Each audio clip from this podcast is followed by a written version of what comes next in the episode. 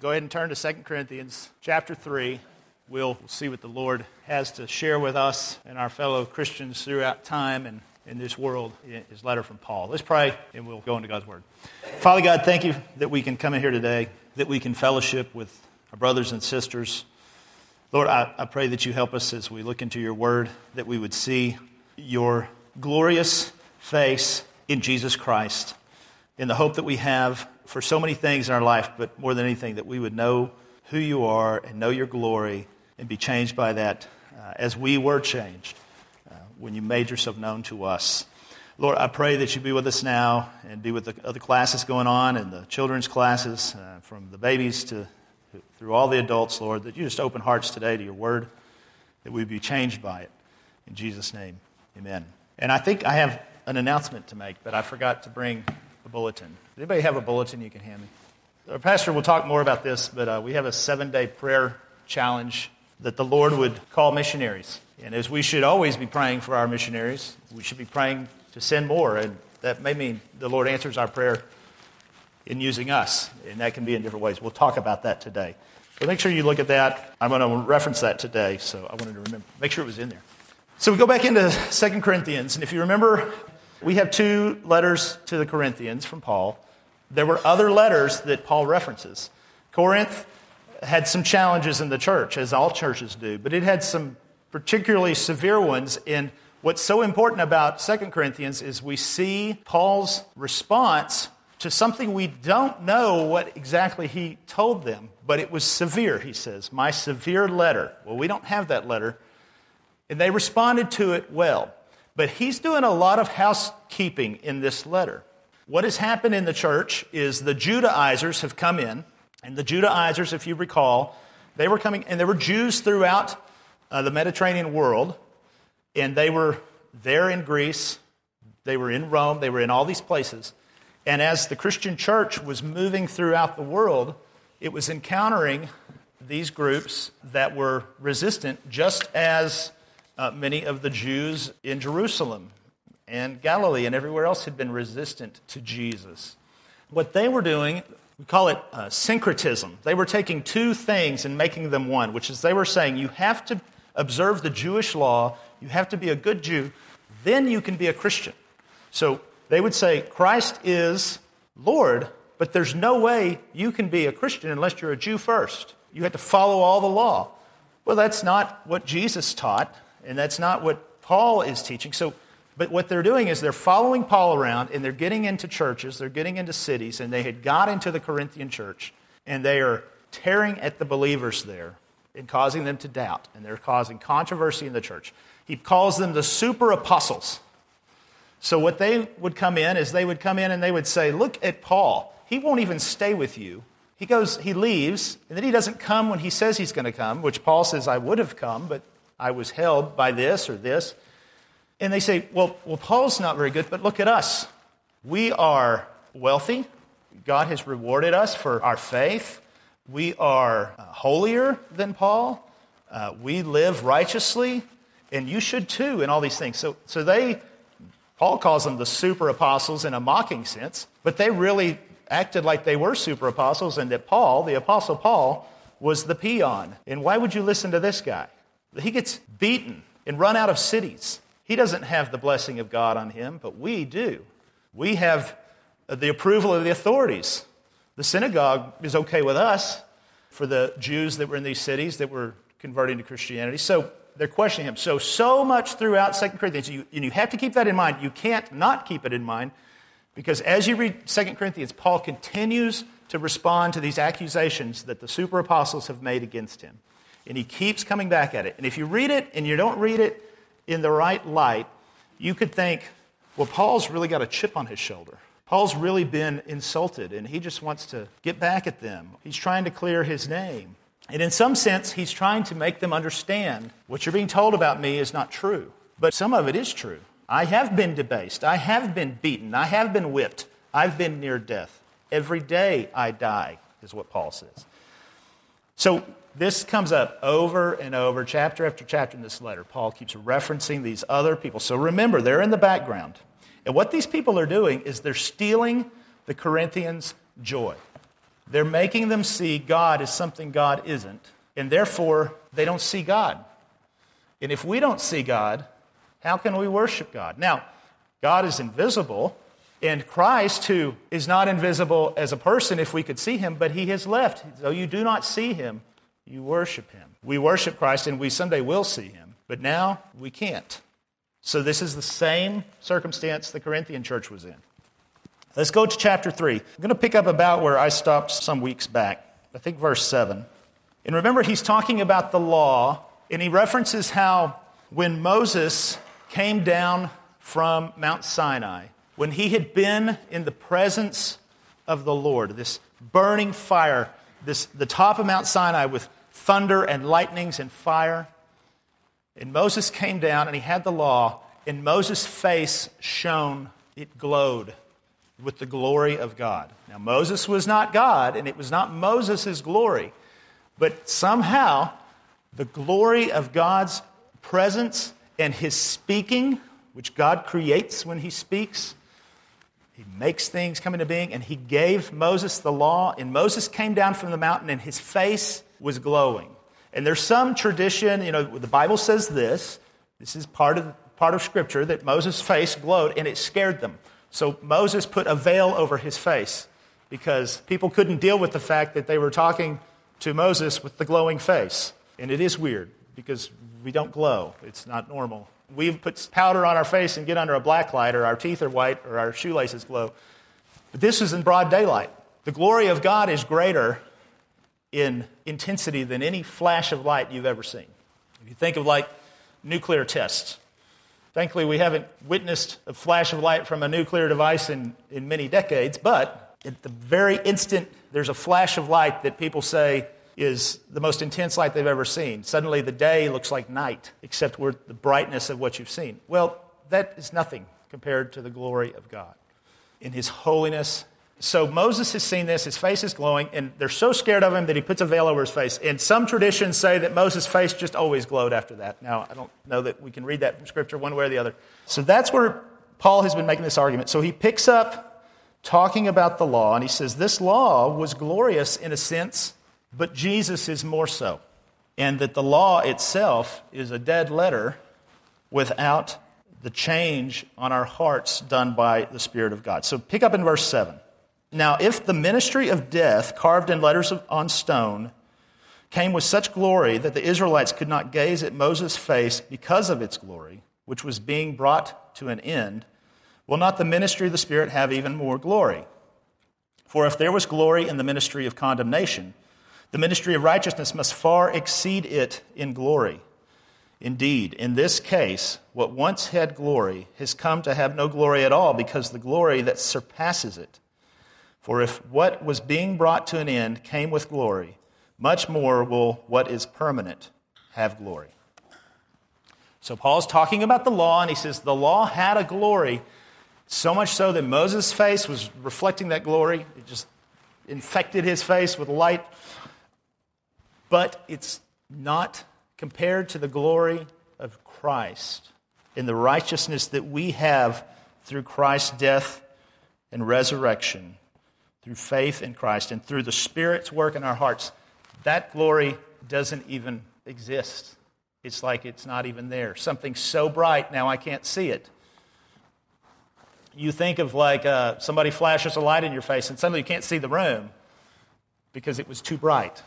You know, there's a contrast in light. And he's using that, that reference. We've all experienced that in different ways for our eyes to adjust. But he says the law had, he, he calls it the ministry of death. And here is God's great law. The psalmist praised the law over and over, but without the Spirit's work in our hearts, we cannot keep the law. Therefore, the law condemns us to death. So that's what he said this ministry of death carved in letters of stone.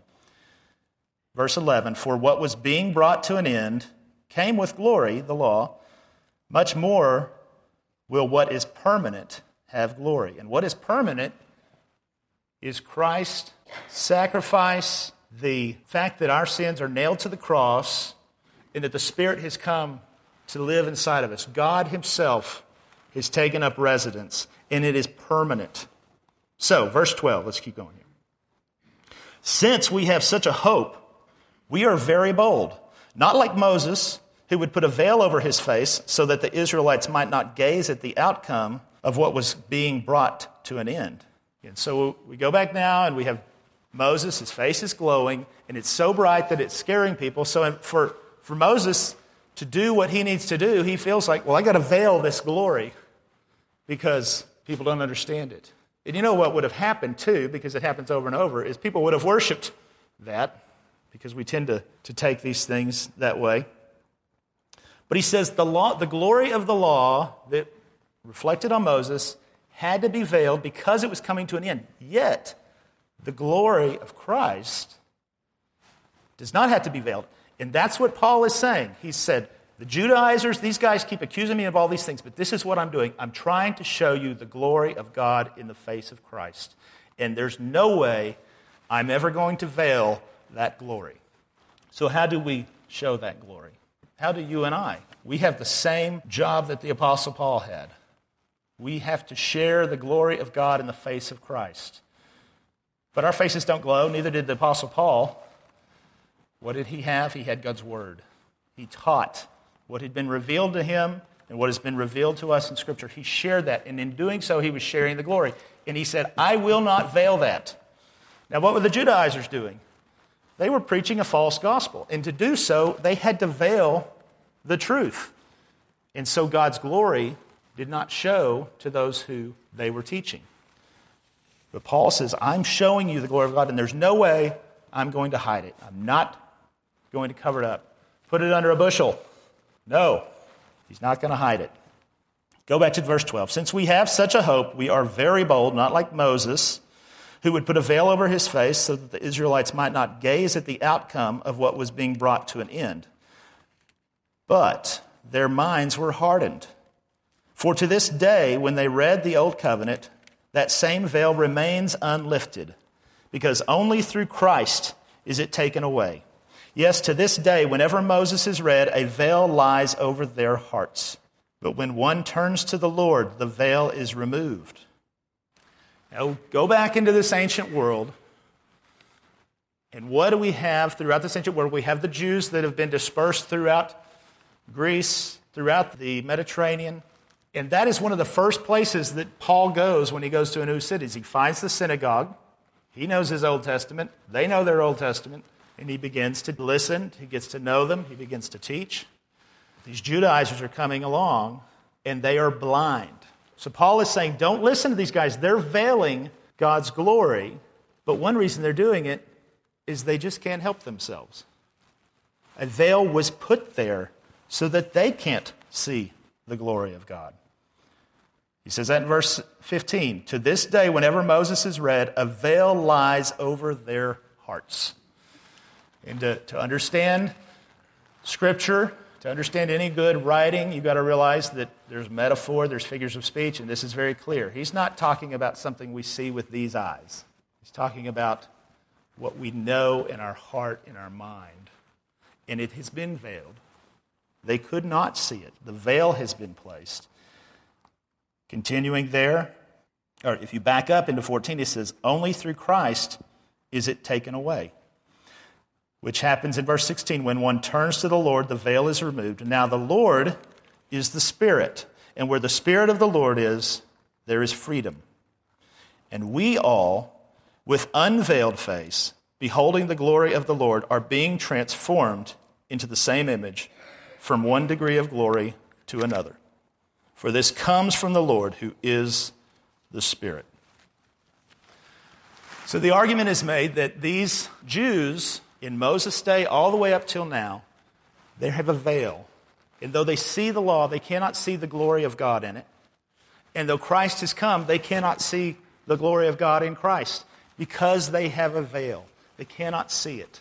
But Paul says, God is spirit, and where the spirit of the Lord is, there is freedom. The veil has been lifted. It is not pinned down on your face, on your heart.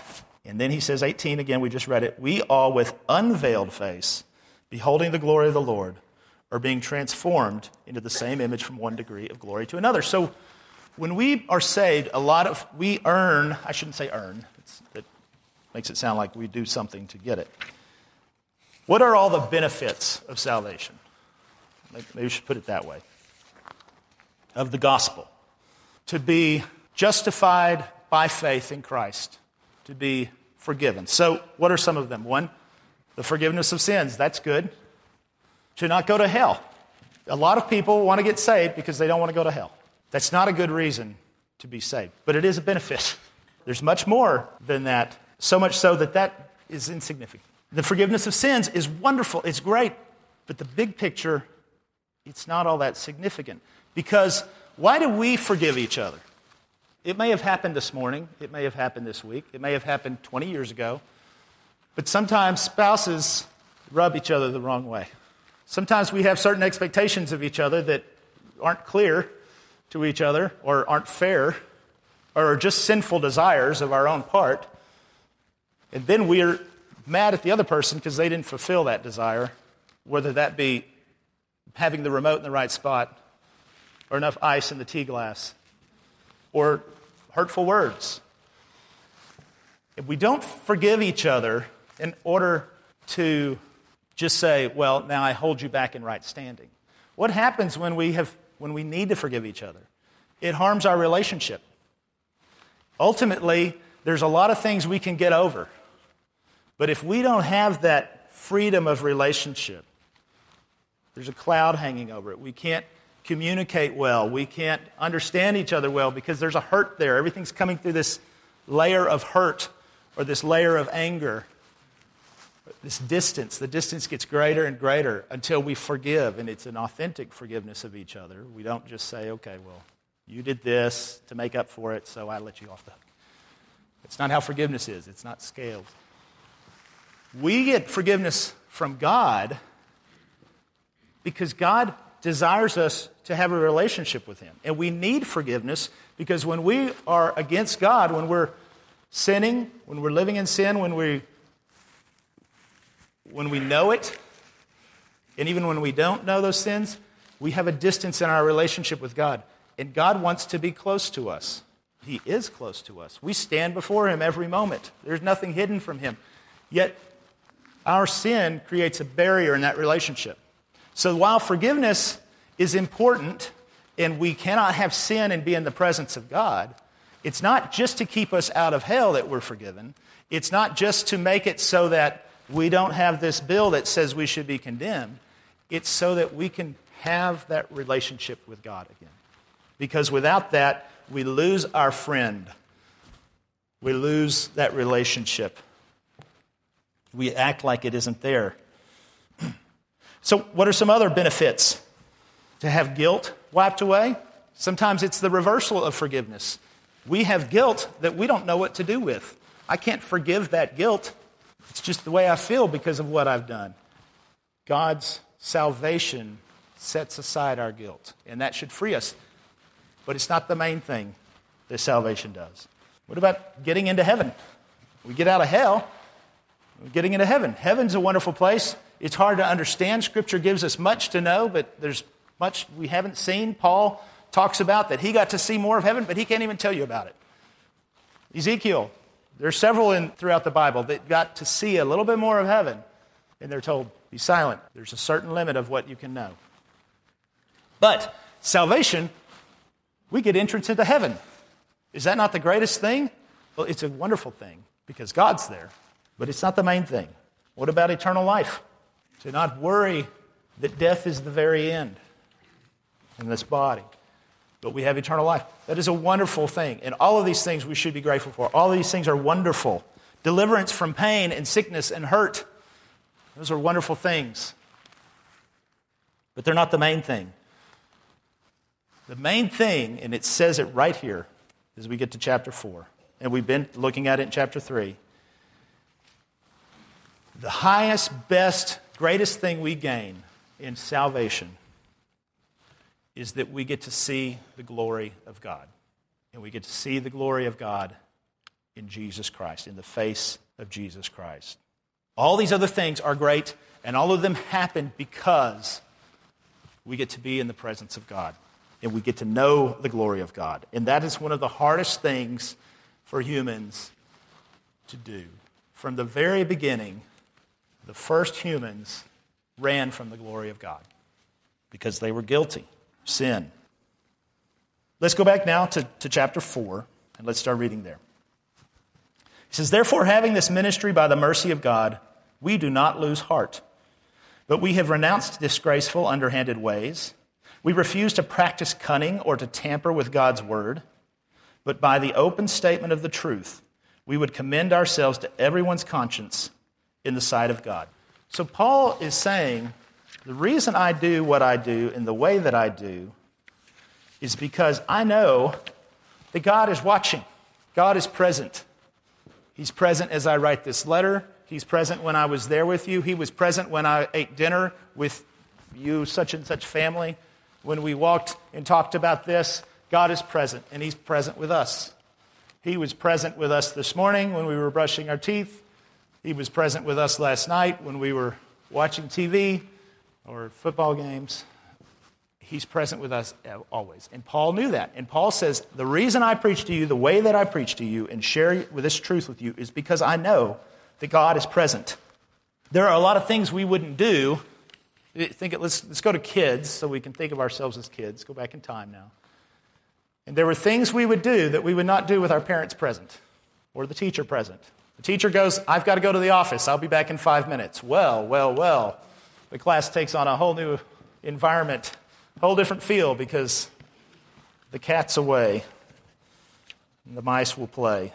But we're never away from God. And he says that. In the sight of God, we commend everyone, uh, we commend ourselves to everyone's conscience. And he, he's again answering the Judaizers. He said, We don't tamper with the word, we honor it. We're not underhanded, we're not disgraceful. And he also says, We don't lose heart. So here's Paul continuously being challenged.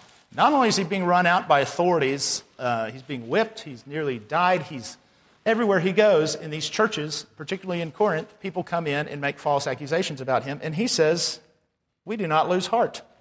Because, why? I'm just going backwards through the sentence. Because in God's mercy, I have this ministry. So, as Christians in this world, in this city, in this church, do we ever feel like and maybe it hasn't happened to us personally, or maybe it has, and I have a feeling that the longer we're here, the more it will become very personal. Do we feel that we're put upon for being Christians? Do we feel like we're put upon for sharing God's word? In a big sense, yes. Read our news or politics or even seminaries that are liberal leaning theologically and the Bible and those who believe on it are put upon, they are looked down on as rubes and as intolerant, as in hateful, as judgmental. And we're starting to see it even in our laws, which we lived in a nation that gave us protection from laws that would make judgments against religious practices, no matter if they were truthful in God's word or not. That's coming to an end.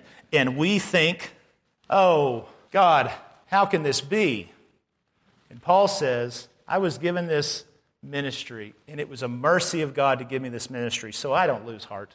I don't lose heart. It's a challenge to us. Okay, pick up in verse 3, chapter 4. Even if our gospel is veiled, it is veiled to those who are perishing. In their case, the God of this world has blinded the minds of the unbelievers to keep them from seeing the light of the gospel, of the glory of Christ, who is the image of God. So, Paul has said all this. He's talked about this veil that was placed on the law, and it continues for the Jews, this veil, the Judaizers, the, the veil in front of their face. Now, there are, let me just say, there are Jews who are converted in the New Testament, like Paul and many others. But what he's referencing doesn't have to be just the Jews. There are many people who the gospel is veiled. They don't understand it. In fact, everybody in this room was in that group. And there may be some in that group today. And the gospel was veiled. We heard about it. We heard about this Jesus. We read the Bible, and it just didn't change us until it did. The veil was lifted. And when the veil was lifted, what did we see? We didn't see necessarily, we see these things, but it, we didn't see like, oh, here's my chance to get out of hell, here's my chance to get into heaven, here's my chance to get forgiveness, here's my chance to get rid of my guilt. No, we saw in some way the glory of God in the face of Christ. This Jesus is God and he is glorious. And with the veil lifted, the glory meant something to us. It meant everything to us. And that's how the Spirit moves in our lives. Now, a lot of us, particularly if you're young, we don't necessarily remember the moment of, to say, like, well, this is the moment of salvation. Some people who are older, I would say a lot of people who are older, look back in their life and say, well, I was saved then, but somewhere in this time in my life that I came to faith. And some people, it's like a lightning strike. They're like, yeah, I can find the spot on the ground of my life and say, like, that's when I came to know the Lord. How many of you remember your birth? Uh, we were reading this book, and uh, J.I. Packer says, Well, I was told that I was born on a certain date, and I have no reason to doubt it. But none of us remember that first birthday, or the second, or third, or fourth. We believe it because we were told. We were told how we were born. Maybe not in too much detail when we were young, but we know. Well, that's how salvation is, too. We often come to know the Lord and don't understand exactly how that happened. And we spend much of our life maybe understanding it in the wrong way.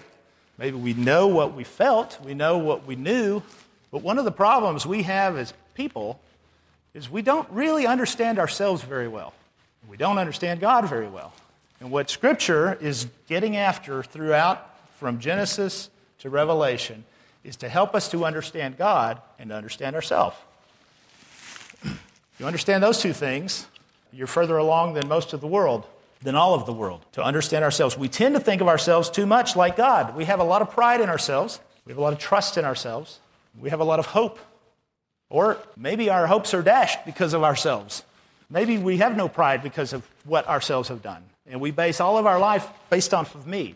Well, if I'm standing in the presence of God and I see the glory of God, do I think about those things? Should I think about those things? No. The glory of God, the greatness of God should overwhelm any thoughts we have of ourselves so that we see the truth. We know so little. We make ourselves the sinner, but we are infinitesimal in the cosmos, which God made and holds and stirs, stirs around. We were talking about that. I was talking about it with somebody else. We were talking about people saying galaxies as they move in relation to each other is what astronomers are telling us. And I don't doubt that things happen like that, but I'm like, how did you measure that?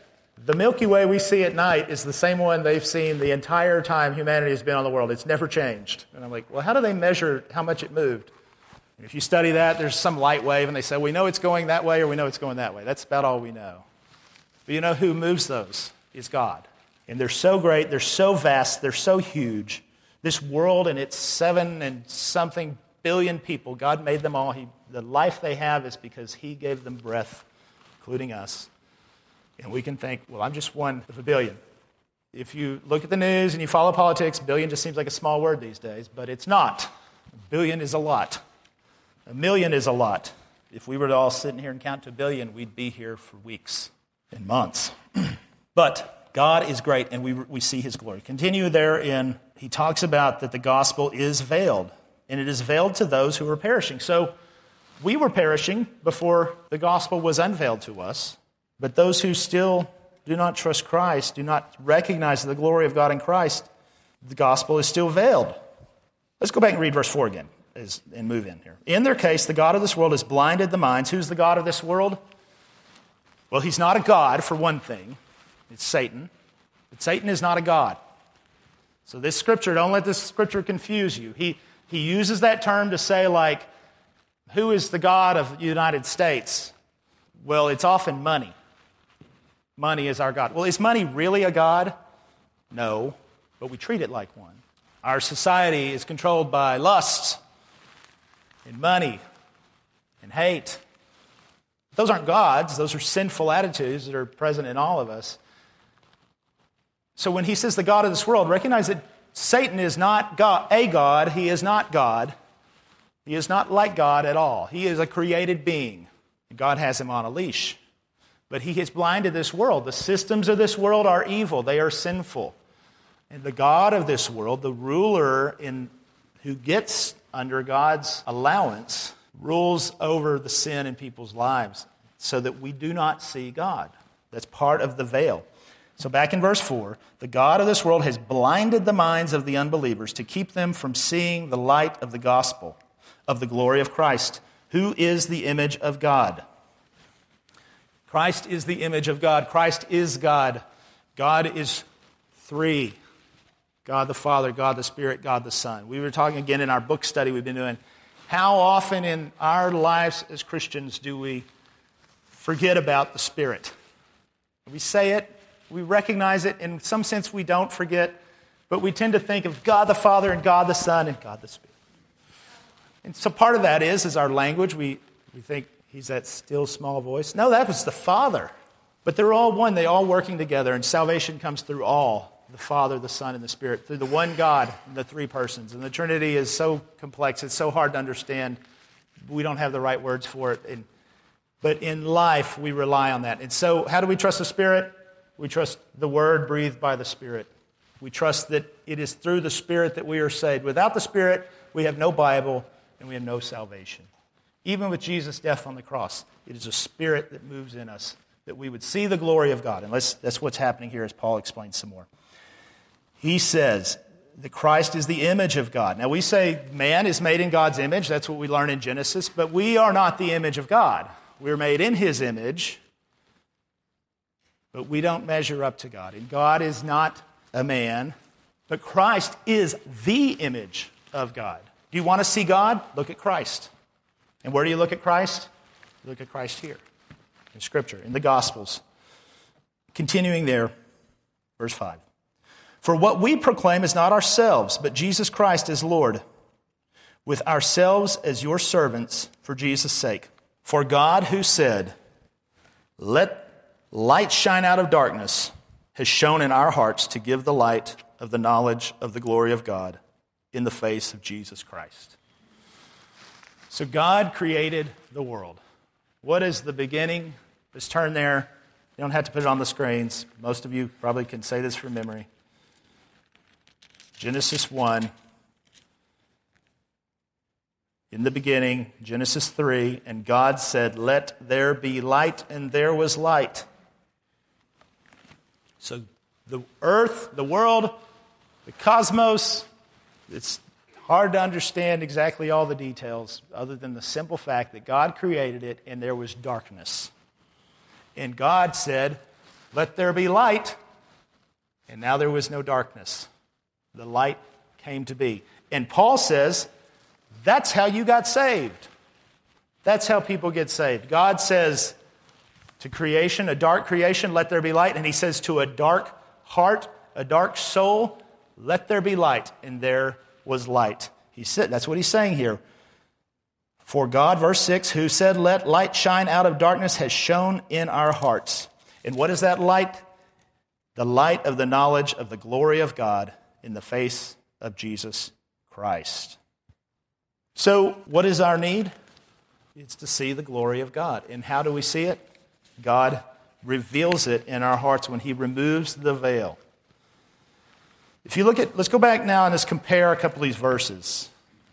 Verse 4 In their case, the God of this world has blinded the minds of unbelievers to keep them from seeing the light of the gospel of the glory of Christ, who is the image of God. And then verse 6 God said, Let light shine out of darkness. He has shone in our hearts to give the light of the knowledge of the glory of God in the face of Jesus Christ. In these verses, we can compare two things. One, what are they both talking about?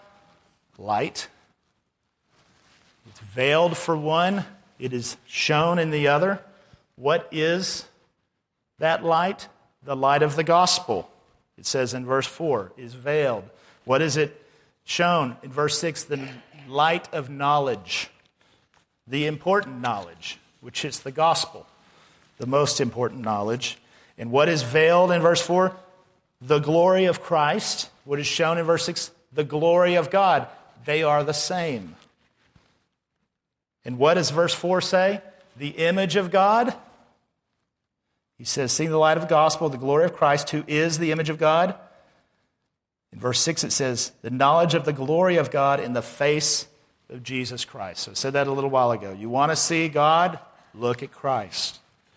Look at the Gospels. Look at the Word. And he's throughout the whole thing. I say the Gospels, but all of the Bible reveals Christ. What did Christ tell the men on the road to Emmaus? He sat down with them and he showed them about himself in the law, in the prophets, the Old Testament. It is the face of Jesus Christ we seek. So we look to Jesus to see the glory of God. And what does that entail? Well, we look at Jesus' life. We look from the manger on at mainly his ministry, how he treated people, what he said about his father, what he said about himself. What's the most important part of the gospel story? It's Calvary. Without Calvary, nothing makes sense. Why would Christ come? Why would he be a man except that he died on Calvary? Because God cannot die, but a man can. But you can't keep God in the grave. He created life, he breathed life into the first man, the first woman, and he breathed life into us. And though he died, and he came off that cross and he was in the grave, he was God and he was raised again and he defeated sin. And that is a glorious thing for us to see. So, to sum up what is going on here. Paul has been challenged about what he's teaching, what he's preaching. They're saying, Why do you just keep telling us about these things? The Judaizers are just saying, You do good, you're good. You give enough, keep me in my, my Cadillac and my, my three piece togas or whatever they wore. These Judaizers, the super apostles, and they said, You're good. And it is really within us, it would be really easy for us to really be good legalists. It's our nature. Now, we you say that, you think, well, the first thing we do is break God's law. Well, it is. But if that's all we have to acclaim, it's all we have to, to uh, strive for, to accomplish something, well, we will try, but we'll fail. And we do. And we have. But Christ did not. He didn't fail in what he came to do. You go to John 3:16, and what does it say? For God so loved the world, he gave his only begotten Son, that whoever believes in him shall not perish but have eternal life. Because he gave the Son. That is the point of the gospel, that he came, he died, he purchased eternal life for us. And what do we get with that? The most important thing, we see the glory of God. We can't see it with our faces veiled. We can't lift the veil. The Spirit does that. So, okay, well, what do I do? If you just told me that, as Paul is saying, we preach the gospel, yet these people's faces veiled, they can't respond. If, if the Spirit does it, do I just sit and say, okay, well, logically, what you're telling me is the Spirit has to lift the veil, so I'm just going to sit back and wait for that to happen to people. It is not what Paul is doing. What is Paul saying? He's saying, I'm showing you the gospel. I'm giving the gospel. I'm giving it to people. I'm telling them about Christ, yet they cannot see the glory. But it's there. I heard one illustration made is that what we do when we're sharing God's word is we put kindling in a fireplace, in a fire pit. We put it there. We get the fire built, we get the fuel there, but we don't put the spark. There's only one person who lights the fire, and that's God. But we put the kindling there. So Paul is saying the veil was lifted, but if the Spirit lifts the veil on us and there's nothing, we don't know Christ, we don't know anything of Christ. God doesn't whisper in our ear without any knowledge of His Word and say, Jesus is Savior. You've never heard of him, but trust him. And then we're like, well, I got saved. I just had this whisper in my ear. Never heard of Jesus before, but I'm trusting him. That is not how salvation works. That is not how the gospel works. We are tasked with sharing the gospel. That was Paul's burden, but he knew who changed hearts. So, what do we do? And we do this, I think, fairly well here, but we can always do it better. We send the gospel out. We share it with each other. We share it with our friends, with our family, with our community, with our world. And why do we do that? Because we trust that when God lifts the veil, they will see Christ and see God's glory in the face of Christ. You can't get saved without knowing who Christ is. But God has given us His Word. He's given us so many ways, even in a world where we still have great amount of freedom to share the gospel. Even in places where it's very hard, the gospel goes out. In China, right now, there are probably more Christians than there are in the United States. Now they've got a lar- larger base of people. But the gospel is moving in a place that is, does not want it. The government doesn't want it. The government tries to stop it. The government even lifts up false gospels that call themselves Christianity so that people will be will buy into a Christianity that supports the government there. But the gospel goes out. So that's what we're called to do. We're called to teach. We're called to reach. Put people there that will share the gospel. Be in places where we can share the gospel. Be prepared that we can share the gospel. Put our treasure into things that will help the gospel go out. And then God lifts the veil. And with Christ presented, those with the veil see nothing.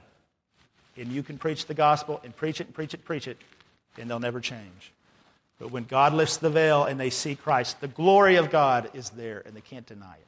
That's what happened to us. We don't explain it that way. We don't look, talk in images. Maybe somebody in here did and says, Well, I was in Sunday school one day and the teacher, it was fourth grade, it was talking about this, and I saw the glory of God and I got saved. No, but you knew your need of a Savior and you knew who the Savior was and trusted Him. Before that, you didn't. It was God's work. But that person in that class put Christ in front of you so that when the veil was lifted, are we doing that? Can we do that better? In our church, we've got tons of kids, we've got visitors who don't know the Lord. There'll be people in this room who may be visiting our church for the first time.